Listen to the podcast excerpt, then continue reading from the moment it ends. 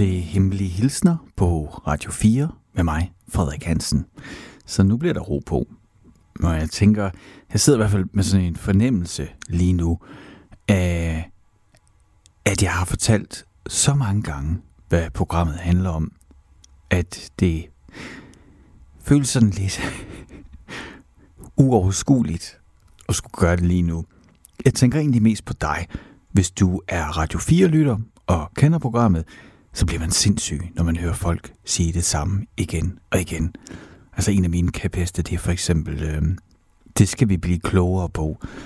Altså, jeg, jeg begyndte at råbe af radioen. Nej, jeg vil ikke, eller sådan helt... Kan du huske Erik og Else? Ham, der mente, der var tre slags vin. Hvid, rød, og hvis man blander dem, så får man rosé. Nå, men anyway, det er det humør, jeg kommer i, hver gang jeg hører nogen sige, og det skal vi blive klogere på. Så det vil jeg gøre alt, hvad jeg kan for at undgå at sige. Og det ved jeg, jeg er 100% sikkert ikke kommer til at sige. Men bare det, at der er noget andet jo, jeg ganske givet siger hele tiden, som kan irritere nogen. Det, det er jo selvfølgelig svært at gøre noget ved, og jeg tror, at i det øjeblik, at man begynder at fokusere alt for meget på det, så bliver det hele krampagtigt, og så kan jeg jo ikke være mig selv. Og det der trods alt den ting, jeg synes, jeg kan give mig et lille selvskulderklap for. Ja, jeg forsøger at være ærlig og være mig selv. I sådan en konstruktion, som sådan et radioprogram er. Og nu siger jeg altså lige, det, det kan jo godt være, at du tænker, hvad pokker er det, jeg lytter til? Hvorfor siger han ikke, hvad programmet går ud på? Hvorfor ævler han bare? Så, kender du præmissen? Så er det nu, du skal lukke ørerne og bare sige la la la la la. Ved du ikke, hvad det her program går ud på, så skal jeg prøve at gøre det kort og koncentreret. Programmet hedder Hemmelige Hilsner. Det er fordi, at jeg læser hemmelige hilsner op i programmet. Der kan altså være nogen, som har noget, de gerne vil af med, men ikke har mulighed eller lyst, eller hvad det nu end kan være for nogle faktorer, der gør, at personen ikke gør det ansigt til ansigt, eller hvad det nu end er, så kan man gøre det her. Altså skrive en anonym hemmelig hilsen til en hemmelig modtager, så læser jeg den op her i radioen og spiller et stykke musik, jeg synes, der passer til. Og det er det. Det er det, programmet går ud på. Og når jeg så har sagt det, så, så kan jeg godt mærke, så brænder det i mig, selvom jeg har sagt det tusind gange, og bare lige sætte nogle ord på, hvorfor. Hvorfor jeg synes, det er vigtigt. Og det er det altså fordi, at jeg tror på, og i virkeligheden så tror jeg på, at alt det der med, at man kan føle og mærke og sådan noget, det, det, øh, jeg tror ikke meget mere på det end øh, 50-50-50 på os, altså en mønt, plat eller krone. Det er det, jeg prøver på at sige. Ikke?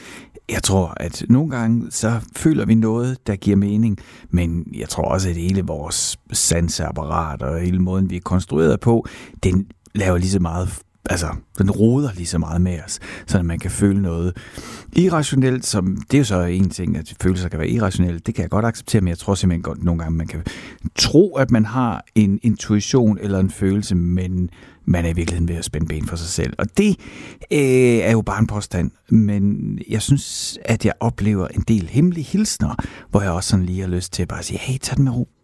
Lad os lige snakke om det her. For jeg tror, ikke nødvendigvis virkeligheden er sådan, som du oplever den lige nu. Og det synes jeg godt, jeg kan tillade mig at sige, fordi jeg har altså øh, nogle punkter i mit liv, hvor jeg har tænkt, kan man komme længere ned? Hvad er der under det her hvor lavpunkt, hvor jeg er lige nu og ligger og vrider mig på køkkengulvet? Og når man har det sådan, så er man altså ikke selv den bedste dommer til at vurdere, hvad der er hvordan virkeligheden, virkeligheden ser sig. Ikke det der filter, man sætter igennem, det gør, det forskruer virkeligheden i negativ grad. Hold nu op her ude i nogle omveje, bare for at sige, at grund til, at jeg tror på, at det her program er vigtigt, det er, at selvom følelserne er irrationelle, og selvom at de kan spille ind i et pus, og måske farve virkeligheden i en anden tone, end den er, så tror jeg hvor det hjælper at skrive det ned. Det tror jeg sådan set er to gode råd, man kan give folk, der har det svært, det er, det du går og tænker på, skriv det ned. Gå en tur. og her snakker vi altså ikke om, øh, om folk, der har brug for medicin. det skal jo ikke øh, begynde at, at lave øh, lomme øh, healing. Hver. Vel, det er jo ikke det, jeg siger. Jeg anerkender fuldt ud, at der er situationer, hvor man har brug for professionel hjælp, hvor man har brug for kemikalier, eller hvor man har brug for terapi fra en uddannet person. Det er ikke det, det handler om her. Det her, det er de der ting, vi alle sammen går og kæmper med i hverdagen. Det er især de knuste hjerter, ikke? de fylder en del. Vores relationer. Alt det der ved, hvor jeg i hvert fald ikke har råd til at betale 1200 i timen, hver gang jeg har behov for at reflektere over et eller andet, jeg synes, det er svært. Det kan man. Det, det, der er programmet en god ramme. Og det er virkelig det, det handler om. Og så spiller jeg noget musik, og det gør jeg, fordi at de der hemmelige hilsner, jeg læser op, de kan have en tendens til at være så modige, eller tunge, eller dybsindige. Og så, øh, så er det altså ret svært at læse sådan en op, og så sige, tak for den, her kommer den næste. Ved du, hvad jeg mener? Det bliver sådan lidt, så der er ikke noget, der betyder noget lige pludselig. Det er i hvert fald en oplevelse, jeg får. Derfor spiller jeg noget musik, både som mellemlæg, altså for at rense luften og komme videre, men også fordi, at musikken er en forløser. Når der er spændinger, så kan musikken gå ind og bløde det hele op.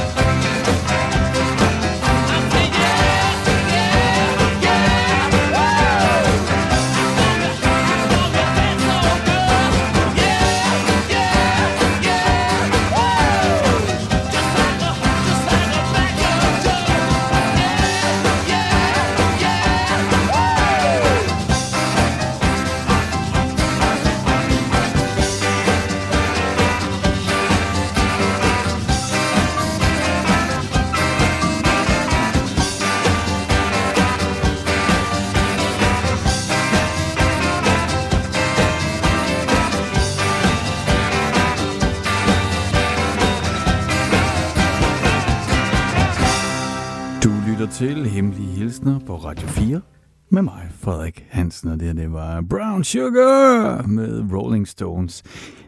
Lad du mærke til introen? Jeg går ud fra, det er Keith, der spiller det der øh, åbningsriff. Det ved jeg ikke. Jeg, er ikke. Øh, jeg ved ikke særlig meget om Rolling Stones, eller jeg ved lidt, men ikke nok. Øhm, men det er bare sådan et gæt, ikke?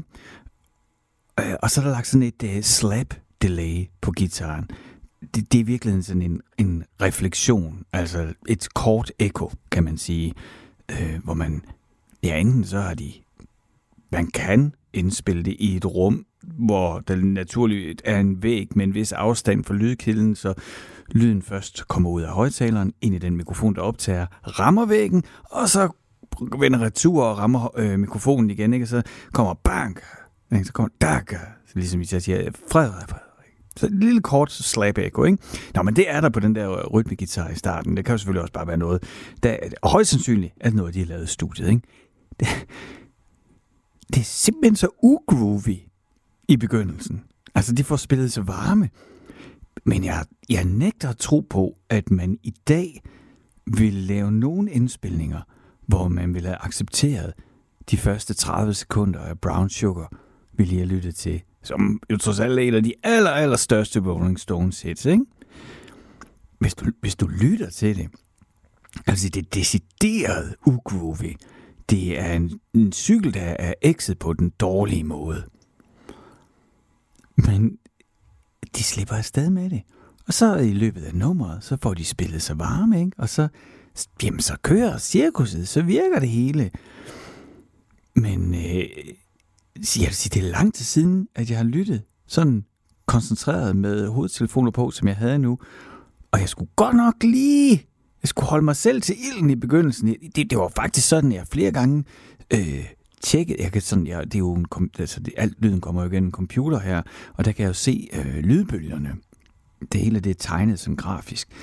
Øh, og der måtte jeg simpelthen zoome ind i musikken, mens den spillede. Det er jo et stereospor. Så bare lige for at kigge, om noget havde skubbet sig eller forrykket sig, fordi det, det kan da ikke være rigtigt her. Men det er det. Og på en eller anden måde, så det der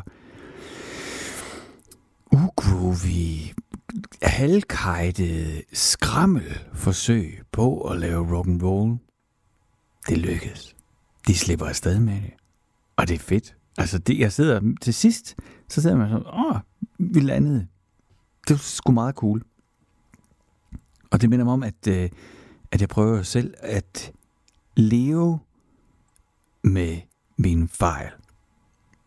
Men også når jeg laver radio. Sådan ligesom stå ved dem, pege på dem. Uh, der fik jeg godt nok lavet en dårlig udtale. Nej, der fik jeg, øh, der var det mit sprog fattigt, eller hvad man nu kan. Så kan nogen jo sidde lidt med og tænke nu, jamen så må du da have frygteligt travlt, Frederik, med at være efter dig selv hele tiden. Ah, så galt er det vel ikke, er det? Det ved jeg ikke. Nå, no, anyway. Det er, øh, hele pointen, det er, at jeg prøver ligesom at tro på, at hullerne i min talestrøm og snublerierne, hvert fald i nogle tilfælde, kan være en del af den samlede helhedsoplevelse musikken. Så fik jeg lige sammenlignet mig selv som øh, halvbillig radiovært på Radio 4 med et af verdens største rock and roll bands. Det tror jeg faktisk, jeg sådan ufrivilligt, ufrivilligt fik gjort, og nu skammer jeg mig også. Og det er jo en god overgang til at læse øh, en hemmelig hilsen op. Er jo så selv det, programmet hedder. Den kommer her. Nu begynder jeg altså at læse op. Jeg er ked af det. Jeg er ked af, at jeg tænker for meget over det, der skete. Og jeg er ked af, at jeg gerne vil være tæt på dig. At jeg talte for meget til dig. At jeg svarede dig for hurtigt. At jeg involverede mig for meget i de ting, du laver. Jeg kan se nu, at jeg forsøgte så meget som muligt at være normal. Så det i virkeligheden blev sådan, at jeg fremstod underlig. Jeg er også ked af, at jeg skriver til dig her. Jeg er faktisk ked af, at jeg overhovedet skriver til dig. For, sådan for at have sagt, at jeg ønskede, at tingene skulle blive, som de var før. Ikke?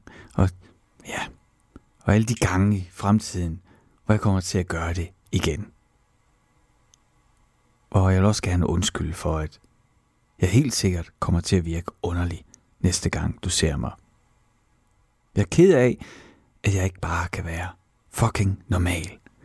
Og jeg er ked af, at jeg troede, at du er en, du ikke er. Men hvad er det, man siger? For hvad det er værd, så er jeg også ked af, at jeg troede, at jeg opførte mig som en, jeg heller ikke er. Og det var altså øh, aftens første hemmelige hilsen, som jeg faktisk... Jeg forsøger jo at læse op så tro mod teksten som muligt. Men det, nogle gange, så kan der jo gøre, der kan jo ryge en smut, altså, der kan jo mangle et ikke, eller der kan jo være et par smutter, når man sådan sender en e-mail afsted, eller nedfælder, hvad det er, der sådan virkelig går og rumsterer indeni. Især hvis man ikke sådan måske, det kan også være, at man ikke er vant til at skrive så meget, så er det jo helt naturligt, at man får lavet nogle fejl. Og jeg må simpelthen sige, jeg tror, vi bliver nødt til at lige bruge 30 sekunder på at snakke om den her hemmelige hilsen, for at se, om jeg forstår den. Altså, der er sådan en indledning, der handler om at være ked af det, for at have været for meget. Altså det der, jeg tænkte for meget, jeg ville være for tæt på dig, jeg talte for meget, jeg svarede dig for hurtigt. Det der, det kan okay, det forstår jeg så. Ikke? Det er et eller andet forhold mellem to mennesker, hvor den ene ser sig selv som, øh, kan se sig selv nu som at være nok for ivrig, for meget, for begejstret. Og det, øh, ja, det er jo selvfølgelig bare sådan, at det er den oplevelse, jeg har af teksten, og det er jo sådan noget, jeg kan genkende, fordi det er jeg jo sådan en. Altså jeg kan jo simpelthen have sådan en golden retriever begejstring for øh, et menneske. Sådan ukontrollabel glæde ved at se det. Sådan jeg i hvert fald ved min kone, som er langt mere kontrolleret, når det kommer lige til det med at vise følelser.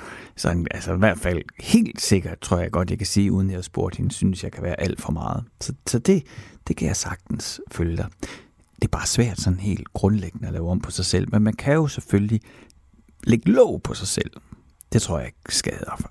Det, ja, det skal jeg. Jeg er jo ikke nogen terapeut, men jeg tror, det er helt ok nogle gange at justere en lille smule på sig selv. Hvis man kan anerkende, at man ikke kan ændre sig selv grundlæggende. Øh, så det er, jeg er ked af at skrive til dig her, bla bla, for overhovedet at skrive. Og nu forstår jeg det. Ja, ja, okay. Det var det, jeg, jeg, i midten faldt jeg af, for der står det der, jeg er ked af, at jeg skriver til dig her. Jeg er ked af, at jeg overhovedet skriver til dig. Og jeg er ked af, at, at, at jeg har sagt, at jeg ønskede, at tingene skulle være som før. Det, jeg tror, jeg fik det læst lidt kluntet op, og nu læser jeg altså, nu læser jeg ikke, altså, når, jeg, når jeg nu lige skimmer teksten, uden at læse sådan ord for, så tror jeg, at det budskabet, det er den der øh, undskyldning for sig også en ting er at være for meget, ikke? men en ting er så også at tale om, at man er for meget, og undskylde det.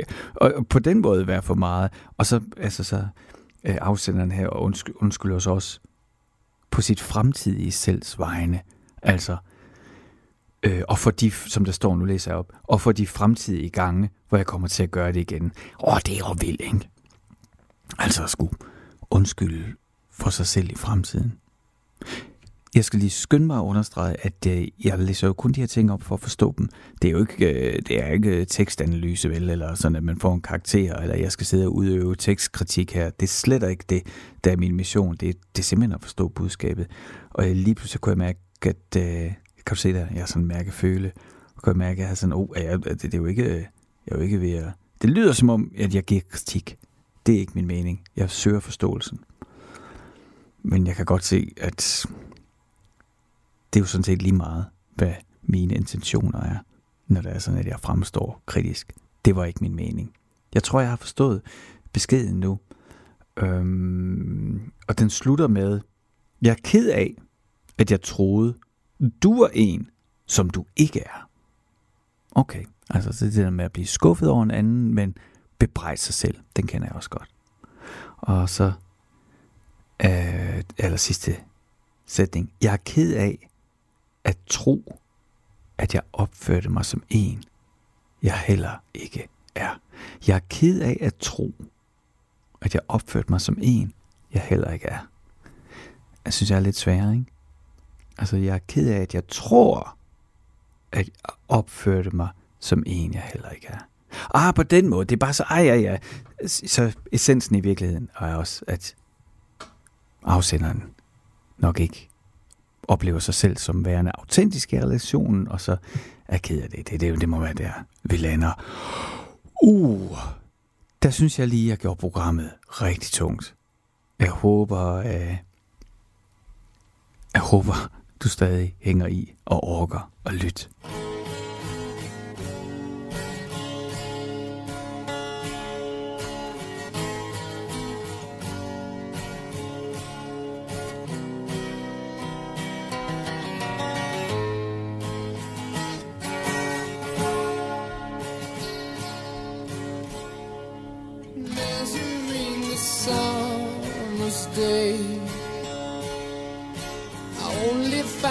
slips away to gray. How's they bring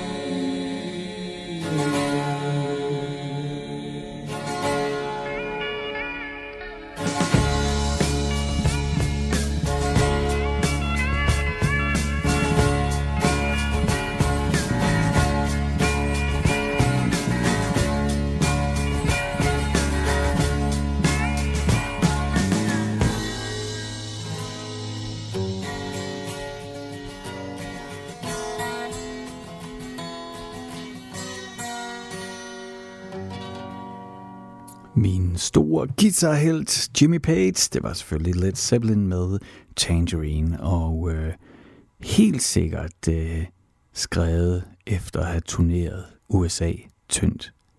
Altså en ting er, at Led Zeppelin jo, og især, altså, som, altså Jimmy Page var en fantastisk guitarist. En ting er, at du ved, Zeppelin og guitar, gud, ikke? Men altså, så er han jo også ud af Yardbirds skolen, som både Clapton og Jeff Beck jo også var.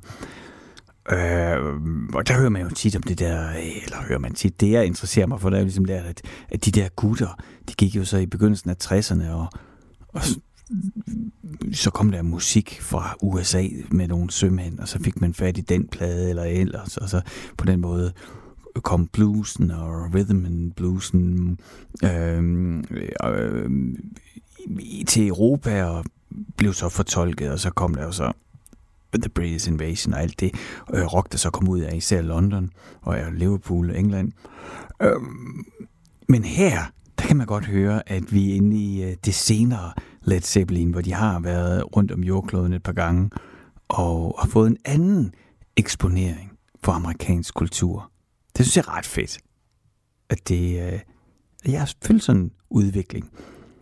Det er sådan noget, der er sket på det senere. At jeg, øh, har du spurgt mig for 20 år siden, så var jeg jo sådan set nærmest ja, kun til de første tre Led Zeppelin albums, især de første to. Men øh, her på det, sådan de, sidste par år, så jeg begyndt, så kan jeg godt lide øh, det senere, og det er lidt mere, især altså de der skæringer på de senere album, som aldrig rigtig blev store hits eller kæledækker hos fansene. Det, øh, ja, Det ved jeg ikke. Men jeg vil også selvfølgelig altid skulle øh, være i kontrast og kontrære. Det er noget, jeg må slås med. Du lytter til Hemmelige Hilsner på Radio 4 med mig, Frederik Hansen. Ja, det er mig, der fylder din taleradio med vrøvl. Men gode hemmelige hilsner og rigtig god musik. Nu vil jeg læse en til op. Den kommer her. Alle er så bange for at sætte sig selv på spil og risikere at blive såret. Hvad med at tage en chance for at blive lykkelig? At tage en chance for at elske. Selvfølgelig kan det virke skræmmende, men resultatet, det kan være fantastisk.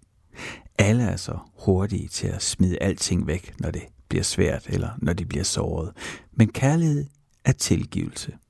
Og kærlighed er arbejde. Og kærlighed er hårdt nogle gange. Men heldigvis, så kan belønningen være stor. Kærlighed kan have en million grunde til at forsvinde og finde den eneste, ja, består, kan have en million grunde til at forsvinde, og at finde den eneste grund til at blive er det svære. Kærlighed er at sige, jeg accepterer dine fejl, og jeg elsker dig på trods af dem. Kærlighed er skræmmende. Kærlighed er det helt store billede, og kærlighed, det er et valg. Kærlighed er at række ud, og kærlighed er håb. Kærlighed er det hele værd. Kærlighed er tro. Fortrydelse er for evigt. Det er der ingen, der siger. Altså, jeg vil altid vælge kærlighed frem for fortrydelse. Hver gang, selv når det gør ondt, vil jeg kunne se tilbage og sige, jeg valgte kærligheden. Jeg gjorde alt, hvad jeg kunne, og jeg kan fortryde mine fejltagelser, men jeg vil ikke fortryde, at jeg forsøgte. Jeg elskede dig, og jeg fortryder ikke den tid, jeg brugte på os. Det var det hele værd. Men nu vil jeg gå videre og forsøge at leve mit liv.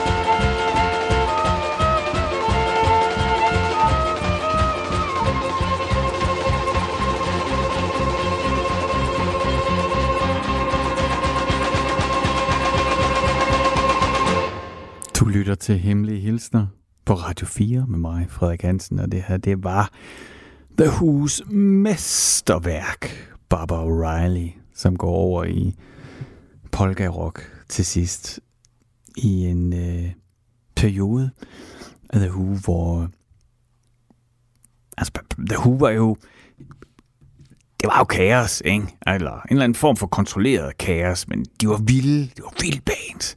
Det var vild attitude, men de var vilde, og de var vilde på scenen, ikke? Det var ligesom dem, der var Godfathers og til at smadre udstyret på scenen. Og, uh, alt, alting var bare vild, ikke? Altså, den vildeste trommeslager havde de nogensinde, Keith Moon. Hvis du kan huske øh, Muppet Show, de havde Animal på trommer, det der vilde dyr. Det var jo en dukke, der var bygget over Keith Moon, han var den store inspiration til uh, trommeslæren for Muppet Show. Bare fuldstændig vild bag tønderne, og øh, vivlvind, tornado, øh, tordenskyld kunne han være også over uh, trommeskinnene og bæknerne, det blev smadret. Han havde jo ingen hi-hat. Det er den der, du ved, hvor der er to bækkener oven på hinanden, og så har man med foden, kan man sådan åbne og lukke. Spillede han ikke med. Han havde bare Crash Beckner og ridebækkener over det hele, så han kunne smadre løs. Det har været højt. Altså, Pete Townsend er jo nærmest også døv i dag. Nå, øh, det jeg var ved at fortælle, det var The Who. Øh, vild, vild, vild band. Og så er det, at øh, den teknologiske udvikling i musikproduktionen, den tager jo rigtig fart. Ja, det gør den jo selvfølgelig gennem 50'erne, 60'erne og 70'erne. Og i 70'erne, der begynder øh, man jo at kunne dufte digitaliseringen, ikke? Og en af det, det er det her med at få lavet sequencer. Og der i Barbara Riley, der, Barbara Riley, der er der jo sådan en, en synthesizer sequence. Det er altså det her toneløb, der kører hele tiden, som øh, ingen øh, har spillet med hænderne. Det er sådan en sequencer, der kan åbne og lukke for lyden. Og skal man slår en akkord an, og så kan den ligesom løbe hen over det. Jeg skal, jeg skal være ærlig at sige, lige teknikken, som Townsend brugt her til at lave det her, den er faktisk ikke helt klar over. Øh, og jeg er ikke klar over, om den sequence så kørte hele vejen igennem, mens de indspillede, eller om han så lavede et loop på et stykke spolebånd. Altså forestil dig, hvis du kan huske det gamle kassettebånd, hvis du så ligesom ikke lader en spole løbe til den anden, men bare har et stykke bånd, der løber over begge spoler, så det hele bare kører rundt og rundt hele tiden. På den måde kan man jo lave et analog loop jeg er ikke helt klar over, hvilken teknik det har faktisk lyst til. Det tror jeg gør, når programmet er slut, så vil jeg lige finde ud af, hvad, hvordan lavede han egentlig det dengang. Anyway, der er ingen tvivl om, at det er Pete Townsend. Han var kapelmesteren, og det var også ham, der ligesom var fascineret af mulighederne i studiet og til at lave noget, der var kontrolleret. Og det er jo altså i et band, hvor der var meget lidt kontrol, eller det vil sige, det er jo kontrolleret kaos, ikke? fordi der kommer fantastisk musik ud af det, men, men jeg tror, lige så stor en gave det har været at have Keith Moon, når han var god og sjov og fed at være at spille med og være sammen med, og ja, så kunne charmere et helt publikum med sin vilde øh, vivler. Øh, lige så hårdt har det sikkert været, når han ikke øh, kunne opfylde de visioner, Pete Townsend havde for, hvordan The Who's musik skulle udvikle sig. Så jeg tror, det er bare mig, der sidder og gætter her, at han har været stærkt fascineret af elektrificeringen af musik, moderne musikproduktion. Og den kontrol, han lige pludselig kunne have. Igen, det er jo rene gætterier, men det må man godt bare en, en gang imellem. Altså, Pete er jo velkommen til at ringe ind og brokke sig, hvis jeg siger noget forkert. Og hvis du ved det, det jeg taler om, vil du ikke så skrive til mig og brokke dig over min uvidenhed, og ja, så samtidig også øh, klæde mig på, så jeg forstår. Og det kan du gøre ved at sende mig en e-mail. Du sender den bare til hemmelig radio4.dk. Det vil jeg elske. Nu vil jeg læse den næste hemmelige hilsen op. Jeg har aldrig brudt mig om minderne, og selv nu kan jeg ikke rigtig lide dem. Det er så nemt at blive hængende i fortiden. Det er let at jagte tankerne og ende i en labyrint af spørgsmål. Og de fleste af de spørgsmål er alligevel nogen, der aldrig vil kunne blive besvaret. Jeg har lært mig selv at være okay med, at de forbliver ubesvaret. Jeg må indrømme, at jeg så det ikke komme. Jeg havde aldrig forventet at tænke på dig, selv nu efter al den tid. Jeg spekulerer altid på, om jeg må også optræder i dit sind, og om der er begivenheder, eller steder, eller oplevelser, der minder dig om mig. Jeg vil typisk set altid været en sentimental person, og for at være ærlig, så savner jeg dig. Jeg savner at have dig i mit liv. Ikke nødvendigvis i romantisk forstand, men jeg savner din tilstedeværelse i mit liv. Jeg ved, det er dumt at tænke det og endda sige det, men det er bare sådan der. Nogle gange vil jeg ønske, at vi kunne mødes igen. Det er selvfølgelig ønsketænkning. Det ved jeg godt. Alligevel, så håber jeg det. Og jeg håber det bedste for dig. Og jeg håber, du er glad. Og jeg håber, at du har det godt.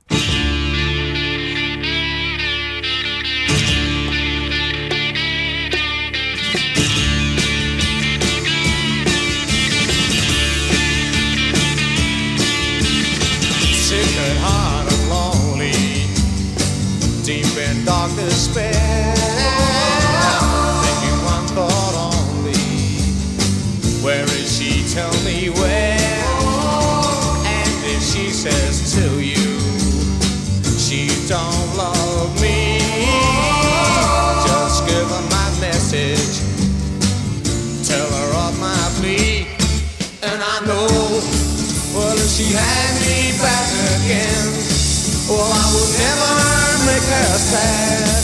I got a heart full of soul.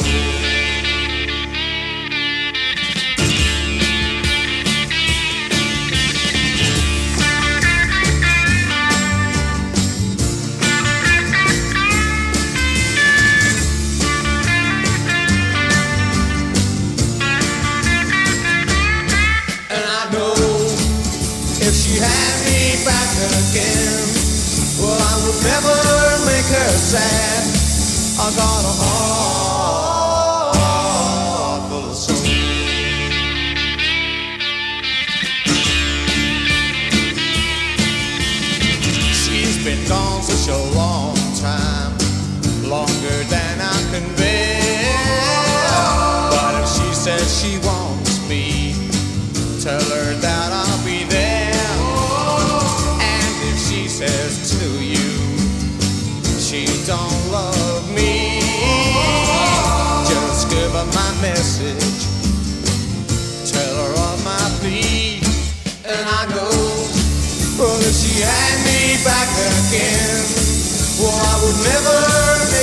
sad. I got a heart full of soul.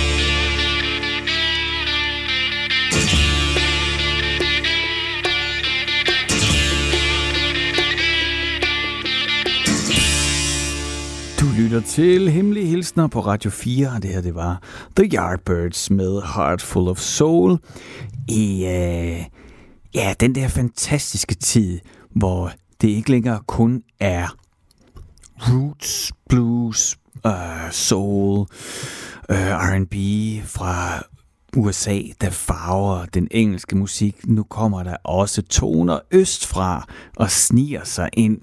Altså, Beatles var jo også dygtige til det.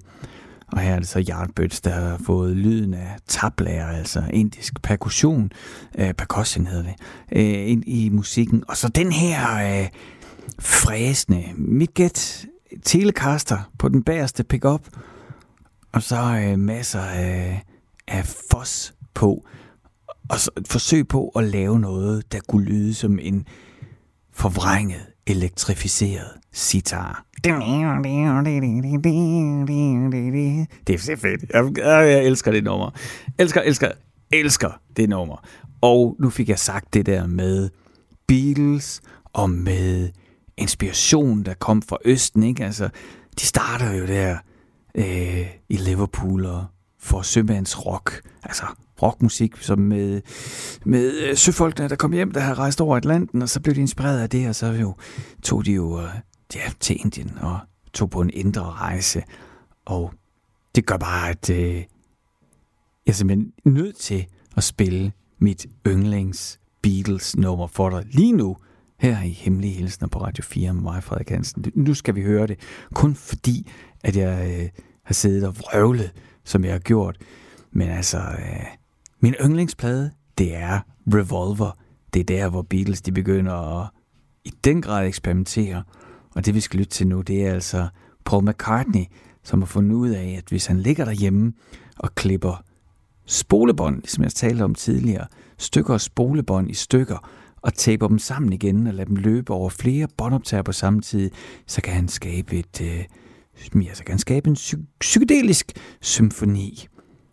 Hvis man så lige smider en groovy Ringo hen over det, en sitar-insisterende guitarist som Harrison, og så selvfølgelig vokal med øh, en øh, søgende John Lennon, jamen så er vi måske det ypperste i den psykedeliske rock. Det bliver ikke bedre end det her.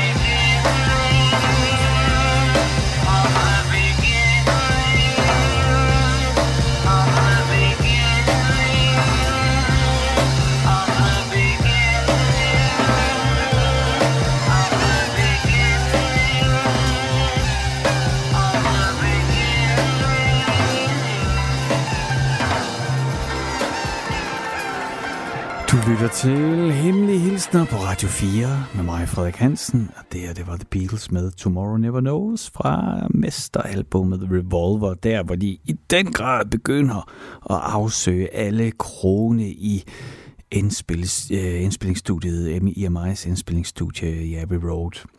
Hold op, hvor er det godt. Altså, efter alle de år, der er det stadigvæk vanvittigt godt. Så en fed produktion. Alting klapper bare der.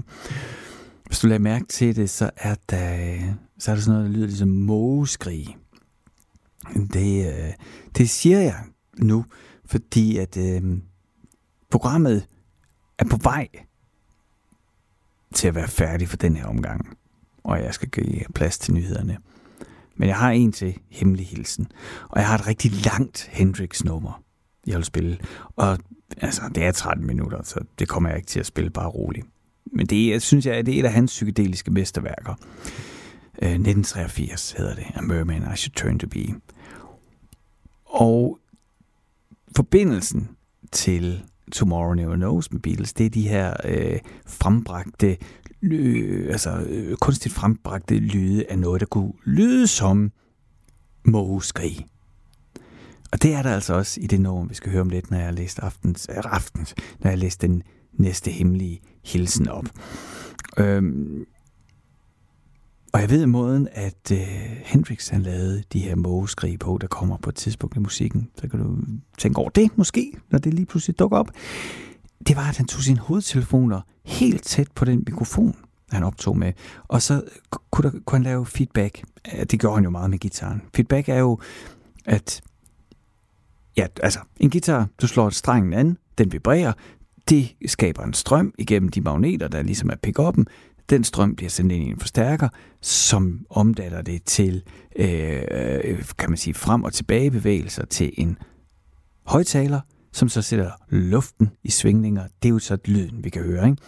Og den, når, når den højtaler, den ligesom frembringer øh, svingninger, så kan de svingninger jo så ramme guitarstrengen, altså den lyd, der kommer ud af højtaleren. Og så kan du godt se, så bliver det lige pludselig selvforstærkende. Hvis det lige, hvis det lige rammer de rigtige frekvenser med den rigtige forstærkning, jamen så kan det lige pludselig så kan det bare stå og sige, uh, for evigt, fordi det ligesom føder ja, der kommer jo strøm på, så, altså, men, men det ligesom føder sig selv, ikke? Feedback hedder det. Og det, det fandt han ud af, øh, at det kunne han også lave med sin hovedtelefon inde i studiet, hvis han sådan tog tæt på vokalmikrofonen og væk, så kunne han lave sådan så når der kommer lyden af noget, der minder om havmåger i det øh, stykke musik, vi skal høre, når jeg læste op om lidt, så er det altså øh, Hendrix, der sidder med, sit, øh, med sine hovedtelefoner og tager dem frem og tilbage over mikrofonen for at lave kunstige havmåger. Så ved du det? Jeg skal nok lade være med at sige, at så blev vi klogere på det. Det siger jeg ikke. Det gider jeg nemlig ikke sige. Nu vil jeg læse op. Kæreste ven, det er længe siden, vi har talt sammen. Vi blev pludselig forbundet, men nu er vores forbindelse væk af årsager, som jeg ikke forstår. Jeg ved godt, at jeg sagde, at du skulle tage din tid, uanset om det var et øjeblikkeligt svar, eller om det ville tage en dag, eller en uge, eller en måned, eller om du skulle bruge et år. Men nu har du bare fuldstændig forladt mig. Jeg ved, at du tjekker dine beskeder. Og jeg ved godt, at det lyder stalkeragtigt, men det lover jeg, at det ikke er. Jeg har ikke tjekket efter et stykke tid, fordi jeg kommer til at acceptere, at du er væk. Jeg ved udmærket godt, at man nogle gange ikke kan få et svar på sit hvorfor. Men jeg ønsker desperat et. Jeg forstår det ikke. Hvordan kan du sende mig beskeder den ene dag, og endda spørge, om du må ringe, og så pludselig ignorere mig den næste dag? Du skal vide, at vores korte venskab har betydet meget for mig. Jeg er ikke sikker på, om du faldt for mig, eller om din kone bad dig om at stoppe med at kontakte mig, men du forsvandt bare. Du kunne jo have sendt en besked og sagt, øh, hej, vi skal ikke være venner mere. Det ville jeg have accepteret. Det ville stadig have gjort ondt, men jeg ville have accepteret det. Derfor skal du vide, at mit hjerte, hjerte går ondt, fordi jeg har mistet en værdifuld person som dig. Men tak for et fantastisk kort møde. Og skulle du beslutte dig for at genoptage kontakten, så ved du, hvor og hvordan du kan få fat i mig. Jeg vil holde alle platforme åbne, bare for en sikkerheds skyld.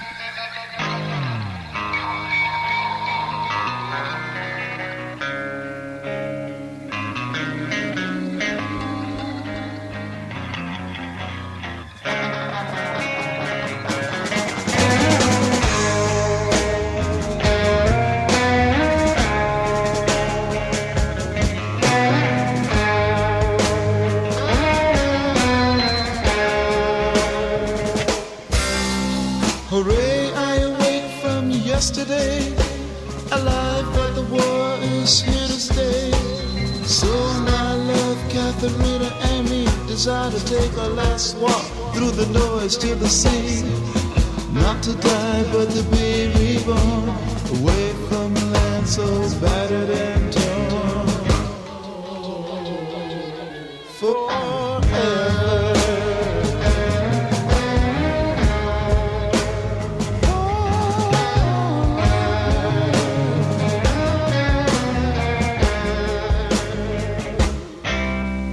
Say, can you see it's really such a mess. Every inch of her is a fighting mess.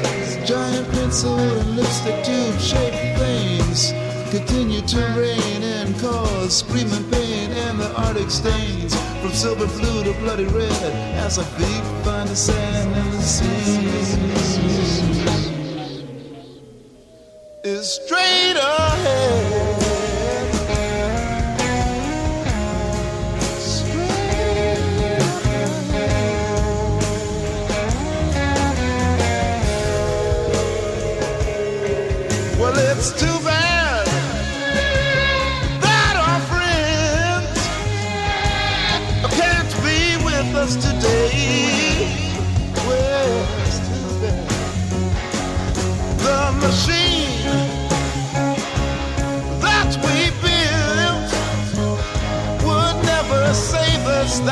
That's why they coming with us today. And they also said it's impossible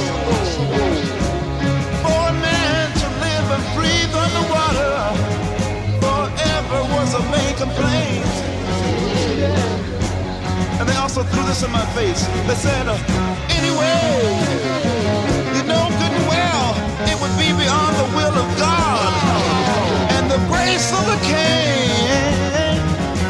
of the King.